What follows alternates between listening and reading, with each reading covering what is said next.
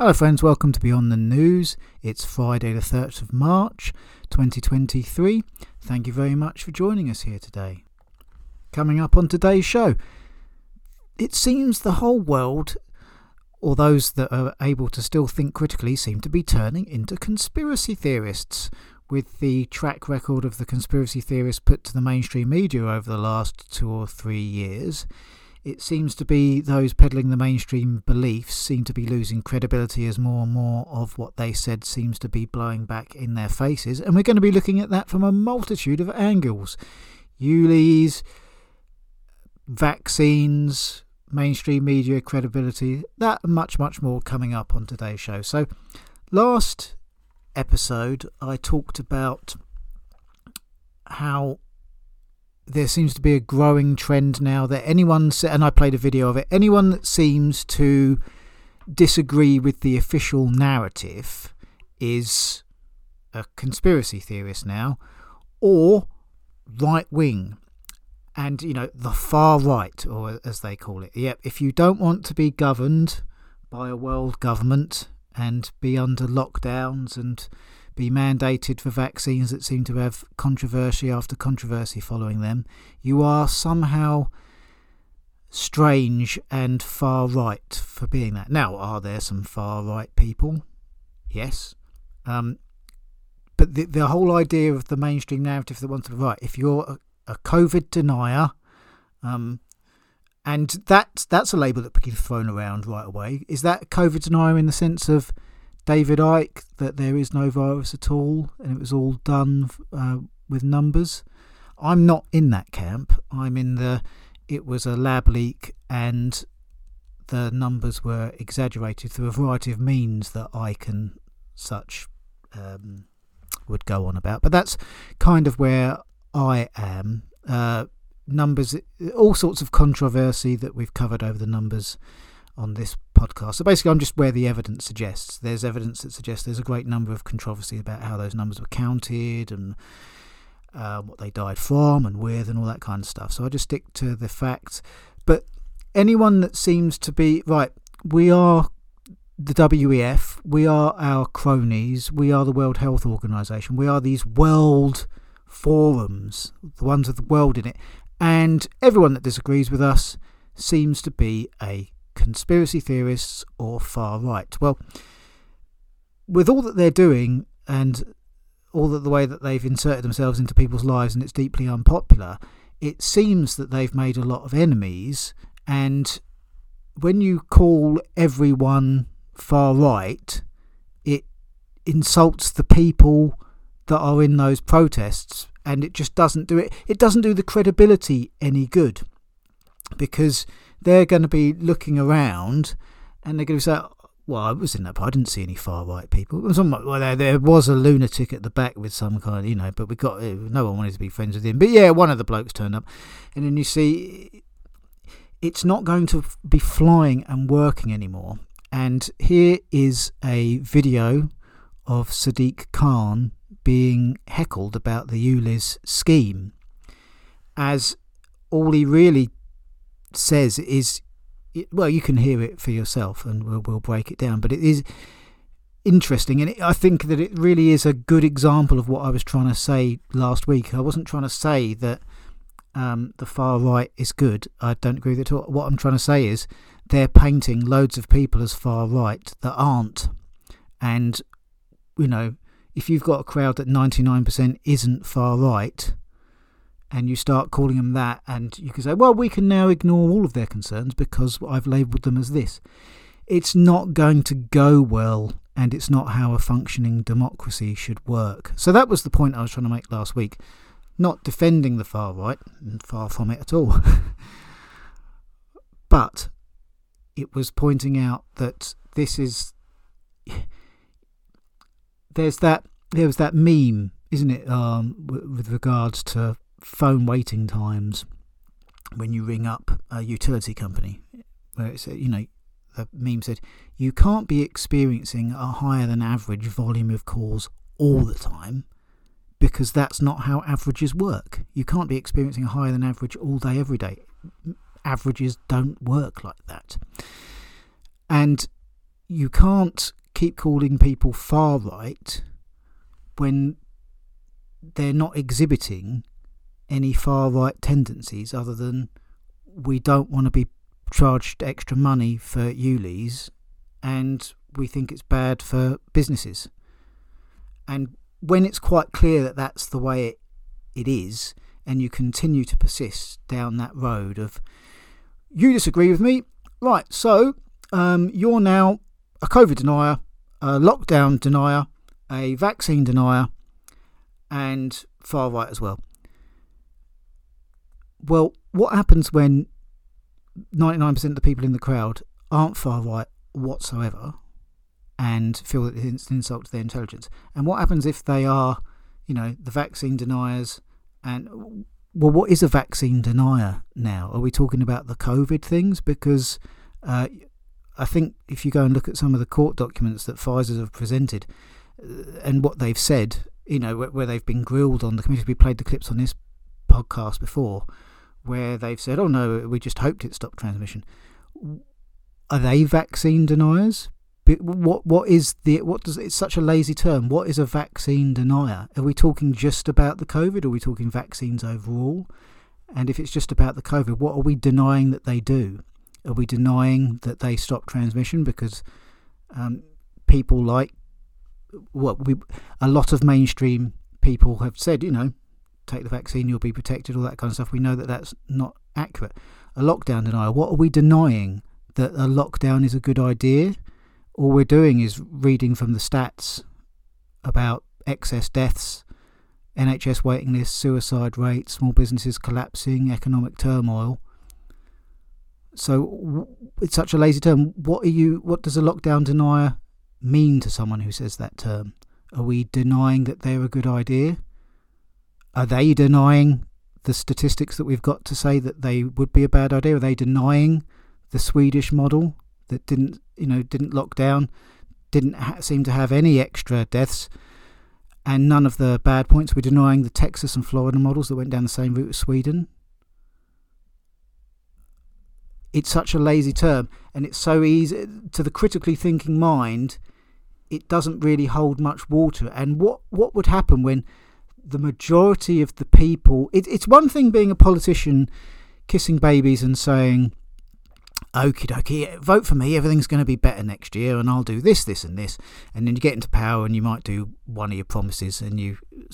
You know, you send all your PR people. We'll make certain you accentuate that point, and we won't answer any questions about the other promises that I didn't keep or anything like that. It's one thing for that brand of politics, but it's another thing to go, you know, because you know, labeling someone as far right, that's quite an, you know, and all that that entails.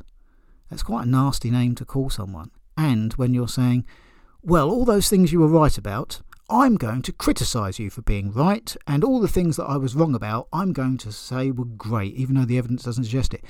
What happens when you live in that level of denial? Well, we're about to see what happened, or listen, I should say, to what happens when you live in that level of denial and you do a press conference.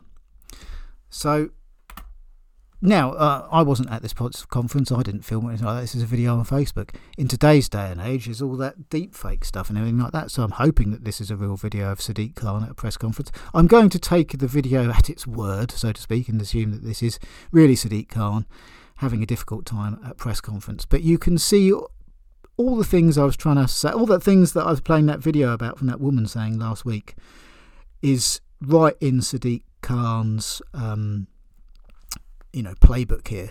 And as you'll be able to hear, it doesn't go that well. So let's uh, let's play the clip. Oh, and six, when we banned smoking from public places, and there are objections now.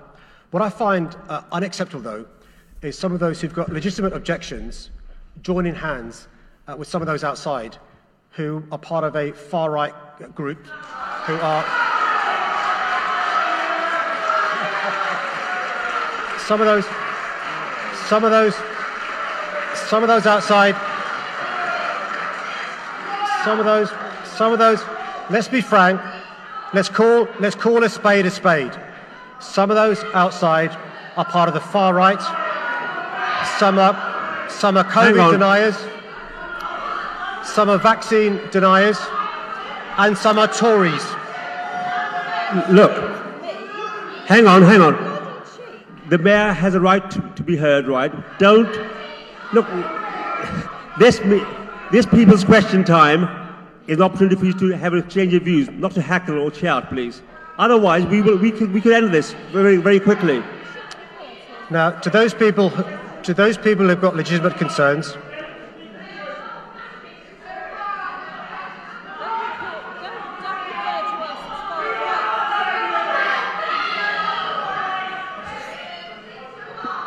A fact, by the way, it is a fact. Some of you have got good reasons to oppose uh, ULEZ, but you're in coalition with COVID deniers. You're in coalition. You may not like it. You may not. You may not like it. You may not like it. You may not like it. You're in coalition with the far right, and you're in coalition with vaccine deniers as well.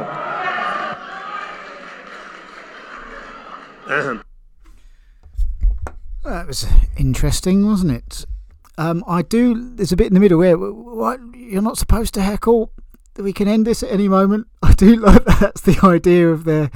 I don't even know what it was. Was it a press conference? Was it a public feedback thing? Right. Okay. Right. We're here to listen to what you've got to say. But uh, what you disagree with us? No, no, no. We're not here to listen to people who disagree with us. No, no, no, no, no. and where he reads of COVID deniers, vaccine deniers, and Tories. I like that.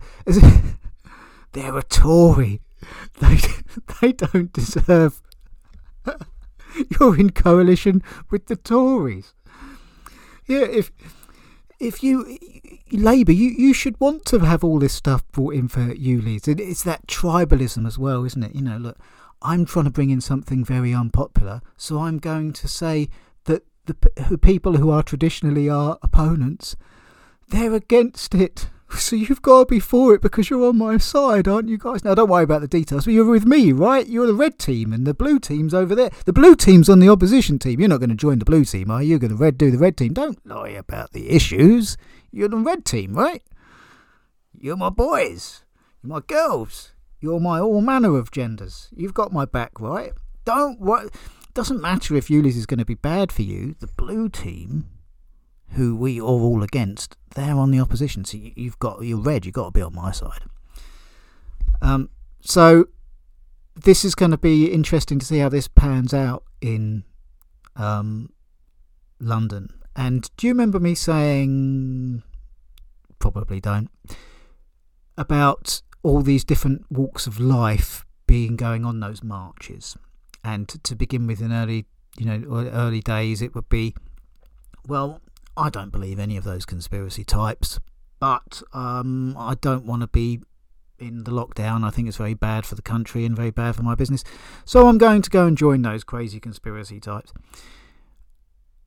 Can you imagine what it's like when you're on a march with those people? And now, don't get me wrong, there are some people in the conspiracy world that are, um, hello, mate, let me tell you about how I found the time to come and protest today. I'm just in between day trips to Mars from the planet Zog. Um, I've been teleported there by all the shape shifting lizards. I am their mortal enemy. And don't get me wrong, there are a couple. I have met a couple of people like that, but the vast majority, 99%, are just very sane, normal people that have seen the facts about lockdown, seen the facts about the vaccines, and aren't particularly keen on either. And then follow that down the rabbit hole that there's a whole WEF uh, group that very publicly state they want a variety of goals, and then you go and see schemes like ULEZ going, oh, this might achieve that WEF type goal kind of thing. You see this all happening all over the world, and they all seem to go to the same clubs.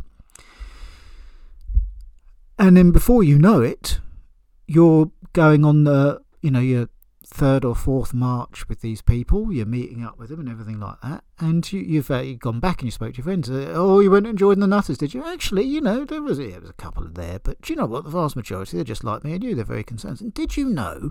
Listen to this clip about this chap, Klaus Schwab. This, this isn't. Listen to this. Listen to, you know, delusions of grandeur here, but listen to this clip of a from beyond the news. There's loads of clips where they say really worrying things, and they seem to have all these politicians that have websites, um, you know, pages on their website, and they seem to be bringing in all these policies that seem to be deeply unpopular, that seem to further this agenda all over the world. And you know, and then a further year down the line, you're at this press conference. You've been a Labour supporter all your life. You thought conspiracy theorists was nuts all your life, and you've just started to make a few friends with them. You're still Labour, and then you you just don't want to have all the extra money involved in ULEZ, or you're standing up for someone's you know right to protest, or you've got a small business that you've seen the charges have massive negative impacts on the business and you don't want even more because you can't survive it. You know, probably couldn't have survived it if there wasn't a three year uh, lockdown problem and all that kind of stuff and supply chain problems and blah, blah, blah, blah, blah. And then all of a sudden, you're sitting there, a Labour supporting, you know, left wing minded, libertarian, freedom loving, pro democracy person that thought conspiracy theorists were nuts all the time, just protesting because you don't want any extra costs to your life and your business because you're already hard up. And then you get called all those, right, you're in league with this person, you're either one of them or you're in league with them, all that kind of stuff. Oh, no, mate, I just, I just don't want my bills to go up any higher. But by the way, now you're calling me with some, I've gone and mixed with some. Most of them are all right, and I think they talk much more sense than you, and their track records of what's good for this country and warnings and other such things are much better than yourself and the mainstream media that you appear on in our opinions. So there's going to be a lot of people like that in Britain. There's going to be a lot of people like that all over the world, and they're going to be slowly coming together. And it's very important if you've got groups of people coming together to, in peaceful, lawful harmony, to peacefully and lawfully and harmoniously stand up for their right to democracy and be representative of the people they elect to follow the agendas that they elected them for and not put extra burdens on them or their families or their businesses. It's very important if the people like that are coming together that you divide them. So you're in coalition with this. It really is quite an obvious playbook at that point and quite an obvious divide and conquer strategy to those who are able who I wouldn't even want to say able to think critically, those who want to think critically, because there's a, a, large number of people, I don't want to watch this. I, it makes me feel bad. I just want to put the footy on. I just want to put Coronation Street on. I, I, I don't want to think about this. I don't want to have to face the reality of this. And I don't want to have to listen to all the information about how the people I listened to for three years were probably wrong. And I definitely don't want to listen to the information about how the fact that not only that they probably were wrong, but they, you know, how there was a great deal of evidence to suggest these people were wrong at the time, and I still ignored them, and or even, perhaps even worse, called them tinfoil hat nut jobs. What happens? But those people aren't going to be, you know, standing up for Sadiq Khan. No, wait a second, he's got a point. If you disagree with government, you are a nutter. Any, we all know that. There's not going to be any of those sorts.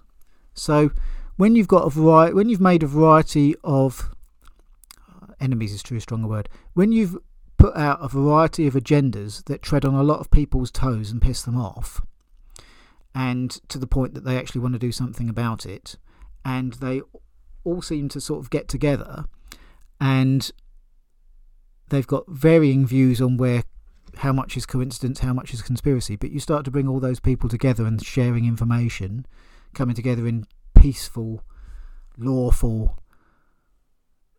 Mm, what's the word? Dissent, I suppose. Peaceful, lawful, um, peaceful, lawful discussion about how the fact is that our politicians from across the political spectrum don't seem to represent them. And you're going to get press conferences like that, and you're going to see a lot more of it, in my opinion. Another of the things I said to look out for. Here's a headline about it. Now, it doesn't mean it's going to happen, but uh, I did say look out for this kind of stuff. This is from The Independent. Adam Forrest, political correspondent, three days ago. Two in three Britons want new political party to take on Tories and Labour. 61% want completely new type of political party, survey finds as pessimism hits record high. I said something like this would happen if you couldn't take the grassroots of the parties back. Now then, here's the next phase of it. The best types of people that are really going to be as anti WEF agenda as you can find are going to be smeared by the mainstream media to the point that the masses will think that whatever the smear is, is true. The one you need to be really wary of is the one that the mainstream media gets behind as the answer. If a new political party comes out of nowhere and this guy says and does all the right things and the mainstream media are lapping it up, that's kicking the can down the road for another five years. That's going to be pulling your wool over your head. I mean, they might, it might be a Donald Trump esque affair where he will talk a good talk and then not really do a great deal, but might do a couple of things and has to pander to the base just to prove that, you know, all those people that all said I'm a controlled opposition, uh, well, get a load of this, mate. I've done this policy. And then all his base will get behind them again for another couple of years. Reel out something again just before the election times, even really more. But those are the ones that you would want to be wary of. But what I said would be happening is happening. And it's also important to remember that the reason it needs to be controlled and the reason you can't really have really new, genuine types of people in there that can make a difference is if in Britain, I think the the you need about sort of roughly forty percent to get elected, or maybe even less or something, because you know not everyone votes and all that kind of stuff. If you've got sixty-one percent that want a completely new type of political party, and you only need about thirty-eight, that's a massive problem to the political establishment. You need to divide, you need to conquer that base. If you can get them all into arguing over, um, you know, a real key issue. So let's say, for example, a new um, a new libertarian anti-new world order candidate come forward, and the mainstream media loved him, and then all of a sudden he went, "I want to," and he just does reels off a really pro new world order policy. That's uh, but does five minor anti new world order. theory. That's going to split a party that's going to be the people that, well, he's taking five very, very little steps forward and one massive leap back, which is far bigger than the five little steps. That's how you would do it, because then that 61 can be split into 30.5, and the 37 or 38% can still win, can't it? So that's um, that's what it would be genuine. If it was a controlled opposition, then watch the mainstream media herald them as this is the you know, the fresh brave of politics in the air that Britain's needed for ages. Be wary of that kind of stuff. It's probably the ones the mainstream media wants to bury um, would be the ones most there. Which brings me on to another point. Just because 61% want a completely new type of political party doesn't mean that they're going to like what emerges from that. And we've already got how many other political parties in the UK? So, and I'm not even talking about the Lib Dems and the Greens. I'm talking about all the ones that I don't know the names of. So I'm just as guilty as everyone else. They already offer a completely new type of political party, but no one knows their names. So why aren't we going for them? What would be different about a new one? What would be different is a drive and who would be driving it? Who would be the driving force? You know if some party came out of nowhere and suddenly eclipsed all those other little parties that have been going for 20 years that no one knows the name of why are they doing that? How are they doing that? Who's financing to, them to do that? So um, that's good that we're at the phase where people are starting to go do you know what i think they're both as bad as each other and they seem to have more ties to the WEF and Davos than they do to their own electorate and the grassroots of the party. Um, certainly, well, there were people on the Tories and the uh, they've got dissension in the ranks in both parties, haven't they? Labour and um, Tories have both got uh, big grassroots problems. Um, one of which could be uh, the like of one of the MPs that I'm going to play a clip of now, Andrew Bridgen MP on 23rd of February of this year. It seeks to give. Thank you, Mr. Speaker. When they've finished. Uh, the World Health Organization pandemic treaty is deeply concerning. It seeks to give the discredited WHO huge powers over this country and our people powers to call pandemics, enforce lockdowns, enforce vaccinations, and decide when any pandemic is over. Can we have an urgent debate on the proposed treaty, which, if passed, will take um, accountability, democracy, and sovereignty from our constituents and hand it over to unelected and discredited bureaucrats? Mr. Speaker, that will be the antithesis of Brexit itself. Leader the honourable gentleman for his question, and I think that uh, uh, it's an excellent topic for a debate. I shall certainly make his views uh, known to both the Department for Health and the and the FCDO that will look after many of these international organisations. But I can tell him it is incredibly important. We know from the pandemic, and we know from other uh, outbreaks such as Ebola, that these diseases know no borders, and it is only through international cooperation and collaboration together that we will arrive at the solutions to ensure we, we do not have a repeat of the of the last few years, uh, and that we can ensure everyone in the, in the uh, in the world is safe from these terrible diseases. So. Plus. Went onto an advert automatically there. So interesting, isn't it? Where she said all we need is international collaboration and all that kind of stuff. Yes, international collaboration is a good thing, but why do we need to have all these draconian measures of a treaty? If we were, most people collaborate because they think that's a good idea. If you've got a good idea, you don't really need to do much selling on it because people will go, that's a good idea. We'll do that. We'll collaborate on that. Yeah, that's a good idea. You've had that. We want to be your collaborators. When you're having to push through all the treaties and all that kind of stuff, it's usually because a lot of people don't want to go along with it. And then when she says all the mistakes of the last few years, what exactly is she talking about? Is she because there there are so we're living in these strange times now, where the politicians seem to go on about how they all the lockdown their their biggest criticisms is each other. They didn't lock down hard enough or fast enough. And other such things. Would she be talking about the mistakes of well we shouldn't have locked down because of all the NHS pressures the suicide rates the depression rates um, all the masking the children with their uh, learning problems that have come out of that. We've covered all of this show. Is she talking about those mistakes? Because that's what I would assume she's talking about. But I bet.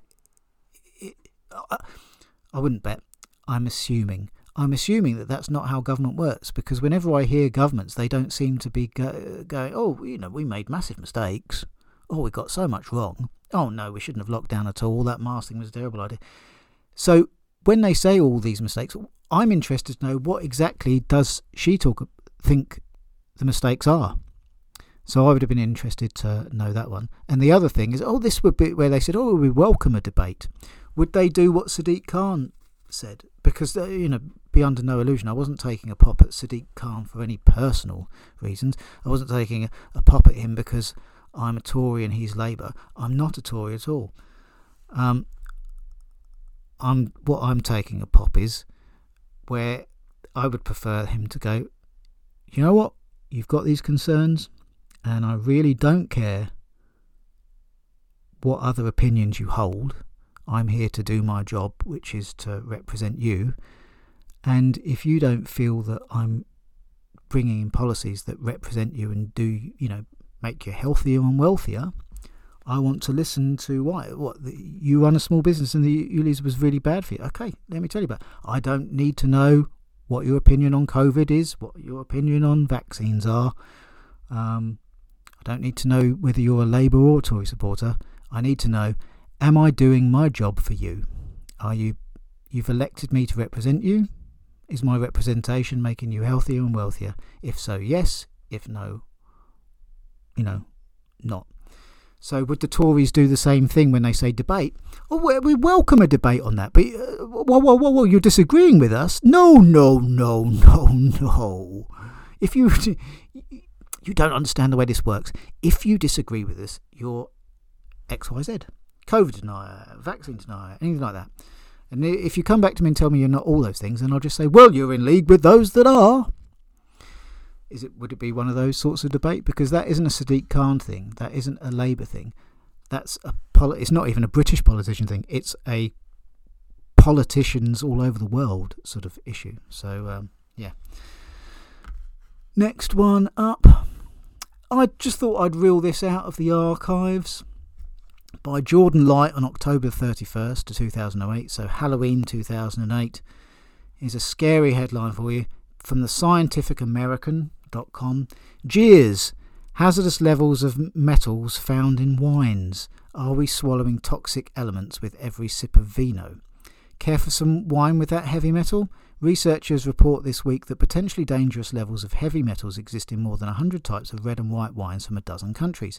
British scientists say the wines, their brands and grape type aren't identified, contain amounts of the industrial metals vanadium, copper, and manganese that exceed Environmental Protection Agency's, that's the EPA, health standards, according to their analysis in Chemistry Central Journal.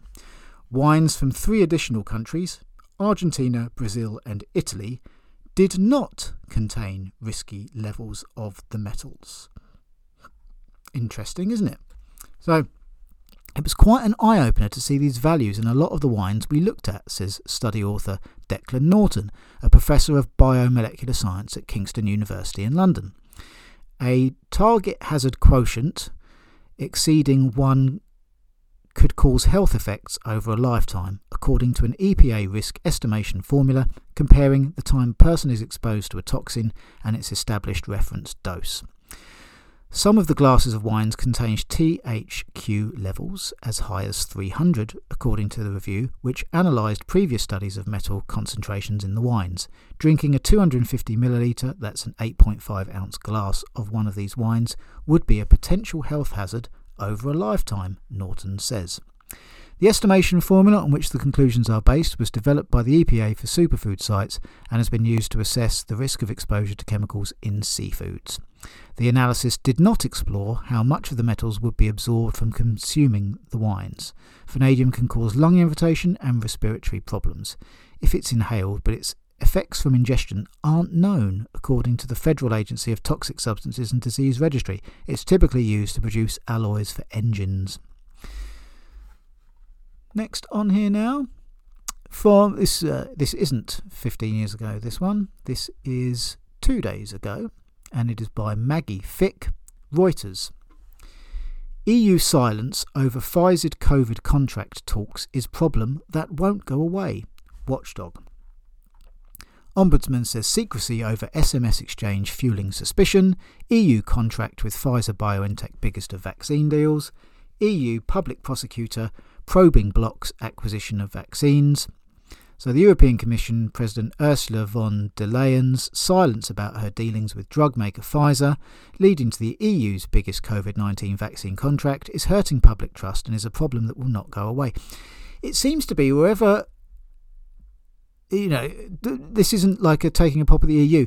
Wherever you seem to have these leaders that seem to always welcome Bill Gates and have pages on the WEF, they all seem to have these deals in place for the not just vaccine people, with a variety of people, and it all seems to be all very secretive. And as the news goes on and the, the timeline moves forward into the ether that is the existence of humanity on this earth, more and more news seems to, or more and more data seems to come out to suggest, uh, yeah, that would be very bad for business if that came out. There seems to be more of that that comes on as that timeline progresses.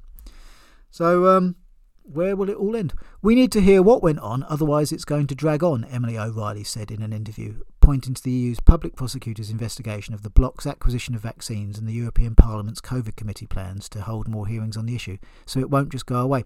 What I've seen about some of these big issues over the years is if you do drag it out long enough, the public seems to just switch off to it. And uh, at the end of the two years, you can go, oh, and you know what? All that terrible news, that's correct as well. It was really bad. But after that two years, people have oh, another little bit of bad news coming down. Oh, a little bit of bad news to it, and they just switch off. I've heard that. Or did that come out? Uh, you know that kind of stuff. So when you drag it out, you don't just drag the issue out. You drag out the the emotional response to it. So people just that emotional response is is dragged out as well, and um, that seems to be a good psychological tactic for releasing news to the public. I was about to say bad news to the public. Releasing news to the public that they're definitely not going to like and may well get upset about. Deny, deny, deny, deny, deny, deny, drag out, drag out, drag out, drag out, drag out, so that everyone's sick and tired of hearing about it. And then, yeah, it was as bad as you thought. You know, oh, no one's listening anymore. got away with that one. Or, and then the extra little playbook at the end right, okay, and the person responsible for this really bad things, we need to just get him to resign for something minor, um, or just it doesn't have to be for anything minor. Just quietly resign. We don't even have to say it's a result of the scandal. Just you know, he's wanted to spend more time with his family, or another scandal that comes along, like they have an affair or something like that. And any of that existing emotional hatred towards that person, we can pile it on on that issue.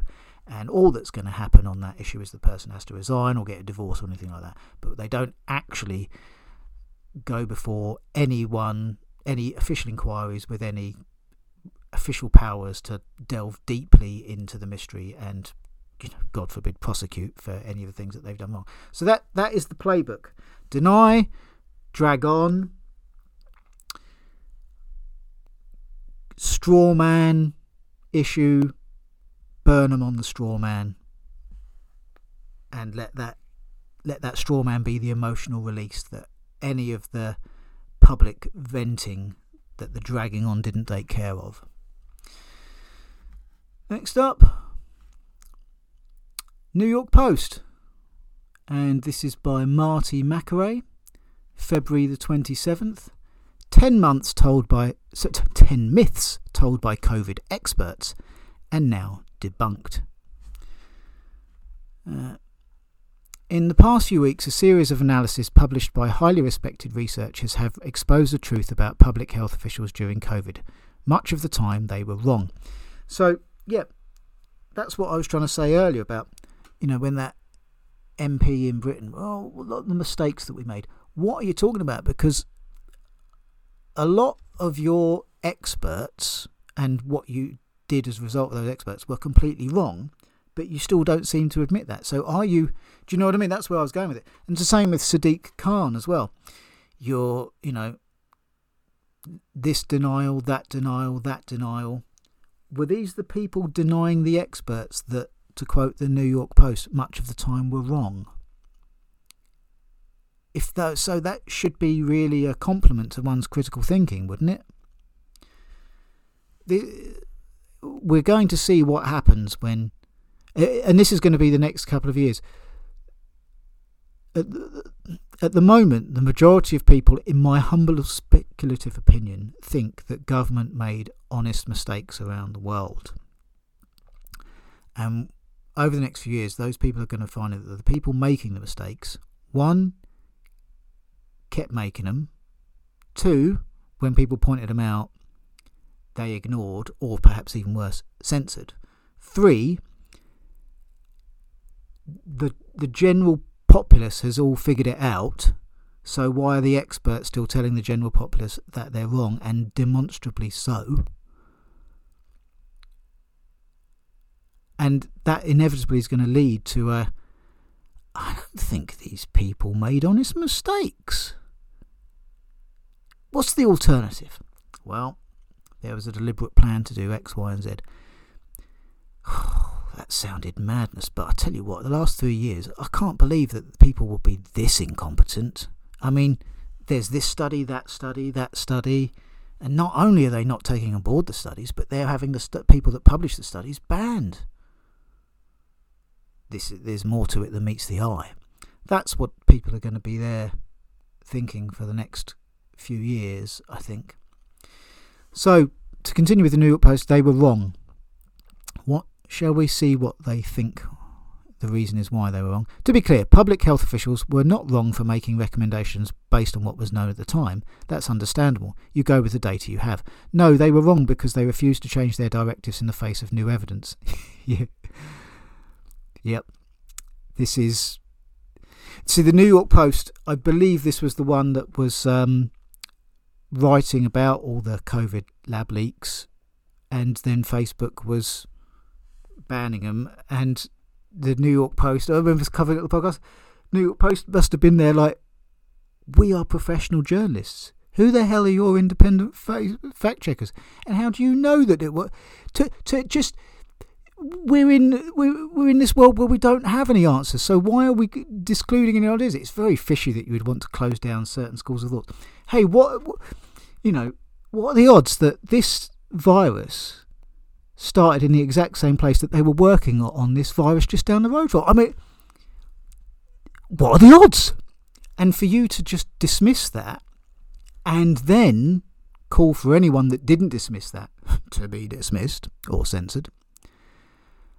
You could, I could just imagine the people in the New York Post. Who the hell do these people think they are? So that then they had that second story where they looked into it and uh, all the Facebook. We've covered this. Uh, uh this is one of my favourite cover stories I ever covered. So, and I do believe it was the New York Post that did this. Where oh, hang on, all these Facebook, this Facebook page seems to have ties to Wuhan, the very same lab. and now it all comes out. But again, deny, deny, deny, drag out, drag out, drag out. Oh, everyone's sick and tired of COVID now. Whew. Right, now we can tell them then that, um, yep, your small businesses went under. Um, we were wrong. Yep, your relative committed suicide as a result of lockdown because we said that it would save more lives. We were wrong. All this stuff we were wrong about. So we can do it now. Now, now that we've dragged it out to the point that people are sick and tired of it. Because if you did it right at the end of the first lockdown, hey, we were completely wrong. It was a, you know, there would be outrage because the emotion's still there, but it's been dragged out. The emotion has been dissipated. It has been, if you if you can imagine it, like um, that emotional response, straight away, it's a nail, and you're being hit on the head with a hammer. But as you drag it out, you flatten the head of that nail into a uh, something that's very flat, not a point. The nail is pointed, it goes straight through with all that motion. Get that nail out so it doesn't go through anything. Smooth it over, smooth it out, and when you hit it with the hammer, because it's it's over a wider surface area, it's not going to go in as deep. That's how I think it works, and it's a deliberate psychological tactic. Deny, drag out, dissipate admit, sweep under the rug, and don't make a big deal about it. And then, of course, the la- you know the next thing is repeat. Only this time with a new. Um, I don't want to say the word lie. With a new something that, to quote the New York Times, much of the time they were wrong. So, when a study did not support their policies, they dismissed it and censored opposing opinions. Yep, at the same time, the Centers for Disease Control Prevention weaponized research itself by putting out its own flawed studies on its own peer uh, on its own non-peer-reviewed medical journal MMWR. In the final analysis, public health officials actively propagated misinformation that ruined lives and forever damaged public trust in the medical profession. Here are 10 ways they misled Americans. Now, I could probably put it to you that we could read them through this list and we could replace Americans with people of the world. And of course, different agencies, different names, all that kind of stuff. But you get the idea. Misinformation number one natural immunity offers little protection compared to vaccinated immunity. Yeah, now this was just basic science. And to see the amount of people that said, hey, that basic science that's been known for years, we're just going to wave a magic wand now and call anyone that says that, you know, well acknowledge science. We're just going to call them the conspiracy theorist word. And the moment we've said that, we can just ignore them because that's the way our magic wand works. Natural immunity offers little protection compared to vaccinated immunity. You sound like an anti vaxxer to me. Magic Wand is an anti vaxxer. Now, no longer has that right to express that opinion on social media or television. All you're going to get is points of view saying that they're mad. So, a Lancet study looked at 65 major studies in 19 countries on natural immunity. The researchers concluded that natural immunity was at least as effective as the primary COVID vaccine series. In fact, the scientific data was there all along from 160 studies, despite the findings of these studies violating Facebook's misinformation policy. I do get the feeling that someone at the New York Post took that real personal. That when they said ban that New York Post, I who there? I do get that feeling. Good for them. You know, uh, I don't know. I, it's purely my speculation, but I, I enjoy it. Yeah. Since the Athenian plague of 430 BC, it has been observed that those who recovered after infection were protected against severe disease if reinfected. There was also the observation of nearly every practicing physician during the first 18 months of the COVID pandemic. Most Americans who were fired for not having the COVID vaccine already had antibodies that effectively neutralised the virus, but they were antibodies that the government did not recognise. Number two, misinformation. Masks prevent COVID transmission. Cochrane reviews are considered the most authoritative and independent assessment of the evidence in medicine, and one published last month by a highly respected Oxford research team found that masks had no significant impact on COVID transmission. When asked about this definitive review, CDC Director Dr. Rochelle Walensky downplayed it, arguing that it was flawed because it focused on randomized control studies. But that was the greatest strength of the review. Randomized studies are considered the gold standard of medical evidence.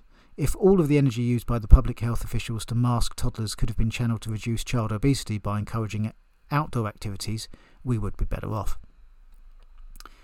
Number see, I always remember that study that I read out which said masks were 15% as effective as you thought they were for about the first 20 minutes. So I was never in the they do nothing camp. I was in the they don't do as much as you think and they do it for a very short space of time kind of camp. I was something of a moderate on them. The CDC ignored the European evidence of keeping schools open, most without mask mandates. Transmission rates were no different, evidenced by studies conducted in Spain and Sweden. See, already on all those three there, you can still find government websites that would just ignore all of those first three points and the studies that they made. Just, yeah, no, what you said, no, you're a conspiracy theorist. I don't need to look into it once the magic wand is waved. If mainstream media and my superiors and my aides and my advisors call you a conspiracy theorist, I don't need to look at the research. You're, you're dismissed out of hand. Misinformation number four myocarditis from the vaccine is less common than from the infection. Public health officials downplayed concerns about vaccine induced myocarditis or inflammation of the heart muscle. They cited poorly designed studies that undercaptured complication rates. A flurry of well designed studies said the opposite. We now know that myocarditis is 6 to 28 times more common after the COVID vaccine than after the infection among 16 to 24 year old males. Tens of thousands of children likely got myocarditis, mostly subclinical, from a COVID vaccine they did not need because they were entirely healthy or because they already had COVID. It's just awful to see the you know the amount of children that are gonna have long-term health issues for no reason. Um, and I think the parents, the, some of the parents of those children are not going to want to hear that information because it just makes them feel so bad. But sooner or later, it might enter their psyche, and I think it's going to have very damaging effects for their mental health when they realise what they were. And, and what would make it worse is it wasn't as if everyone was going along with it. It was it was kind of like TV versus the conspiracy types. But the problem was the conspiracy types were now don't get me wrong, some of the conspiracy types had some really good evidence, scientific evidence, as the New York Times is saying that, you know, and it was available at the time you probably took the child to the centre, but you chose. I'm the magic wand has been waved. I don't need to check because about my child's long term health risks because the TV waved the magic wand at anyone calling my point of view incorrect. So I can go and get my child vaccinated because anyone that says that there's a risk is an anti vaxxer. Anti vaxxer, magic wand is waved, I can now ignore them. And the TV encourages me to do so. I think when people sort of what that study look at the date of that study that was before I took the kid for the vaccine and I think that can have a yeah so there's going to be long-term health effects for some of these children sadly and there's going to be long-term mental health effects for some of the parents of these children mm, as they deal with risk uh, you know with um, with regret in a and as that manifests it's in a variety of forms. Disease, isn't it? Disease. We shall see how that that happens, but it's very very sad for those children. But it's going to be the date on those studies that gets them to, and it's going to be a mixture of anger at the people that wave the magic wand, telling them not to look at that, and probably a little bit that they're going to see in the mirror. And don't forget, there will be those that were just like, if I just massively have a go at the anti vaxxers, then I can still live in that world where I'm right and not have to face the reality of what I've done. That'll be an option as well. Misinformation number five young people benefit from a vaccine booster. Boosters reduced hospitalisations in older high risk Americans. In fairness to the New York Post, maybe. I've seen some figures that would say not. It's the other way round. But a lot of people were in that age group were vaccinated, so your control study is difficult. So let's put a question mark on that one. Boosters reduced hospitalizations in older, high risk Americans. Maybe. Maybe. But the evidence was never there that they lower COVID mortality in young, healthy people. That's probably why the CDC chose not to publish its data on hospitalisation rates among boosted Americans under 50 when it published the same rates for those over 50. Ultimately, White House. See, other countries did, and I read the, the stats out on the show. So if you're a regular listener to this show, you'll know what those stats, the picture that they seem to paint. Ultimately, White House pressure to recommend boosters for all was so intense that the FDA's top two vaccine experts left the agency in protest, writing scathing articles on how the data did not support boosters for young people. Yeah, again, that's going to be another thing as people realise what has happened. It's like, why did the television not tell me that this person walked out in protest? Wait, two of them? Oh, what? And what, you just waved the magic wand on those two people as well and called them anti vaxxers? There will be there will be a reckoning. I just hope it's peaceful and lawful and enlightened and calm. And, uh, you know, I do think that. Uh, I do think that there are going to be countries that still have judiciary systems that are capable of putting together prosecutions for some of these companies. But after the broad recognition that vaccination does not reduce transmission, the mandates persisted and still do to this day. A recent study from George Mason University details how vaccine mandates in nine major US cities had no impact on vaccination rates. They also had no impact on COVID transmission rates. But again, you could have listened to the Pfizer person go, No, we just were hoping it stopped transmission. Yeah, that's straight from the horse's mouth there. Misinformation number seven COVID originating from the Wuhan lab is a conspiracy theory. Google admitted to suppressing searches of lab leak during the pandemic. Dr. Francis Collins, head of the National Institutes of Health, claimed, and still does, he didn't believe the virus came from a lab. Ultimately, see, that's fair enough. Everyone's entitled to their opinion. If he doesn't believe that it came from a lab, fair enough. I don't think he should be censored for that, though. Just as I don't think people that think it did come from a lab should be censored. Everyone should have the right to their opinion. Ultimately, overwhelming circumstantial evidence points to a lab leak origin, the same origin suggested by Dr. Anthony Fauci by two very prominent virologists in January 2020, meeting uh, he assembled at the beginning of the pandemic. According to documents obtained by Brett Baier of Fox News, they told Fauci and Collins that the virus may have been manipulated and originated in the lab, but then suddenly changed their tune in public comments days after the meeting with NIH. Uh, sorry, NIH officials. The virologists were later awarded nearly 9 million from Fauci's agency. Misinformation number 8. It was important to get the second vaccine dose 3 or 4 weeks after the first dose. Data were clear in spring of 2021, just months after the vaccine rollout, that spacing the vaccine out by 3 months reduces complication rates and increases immunity. Spacing out vaccines would have saved more lives than Americans were rationing a limited vaccine supply at the height of the epidemic.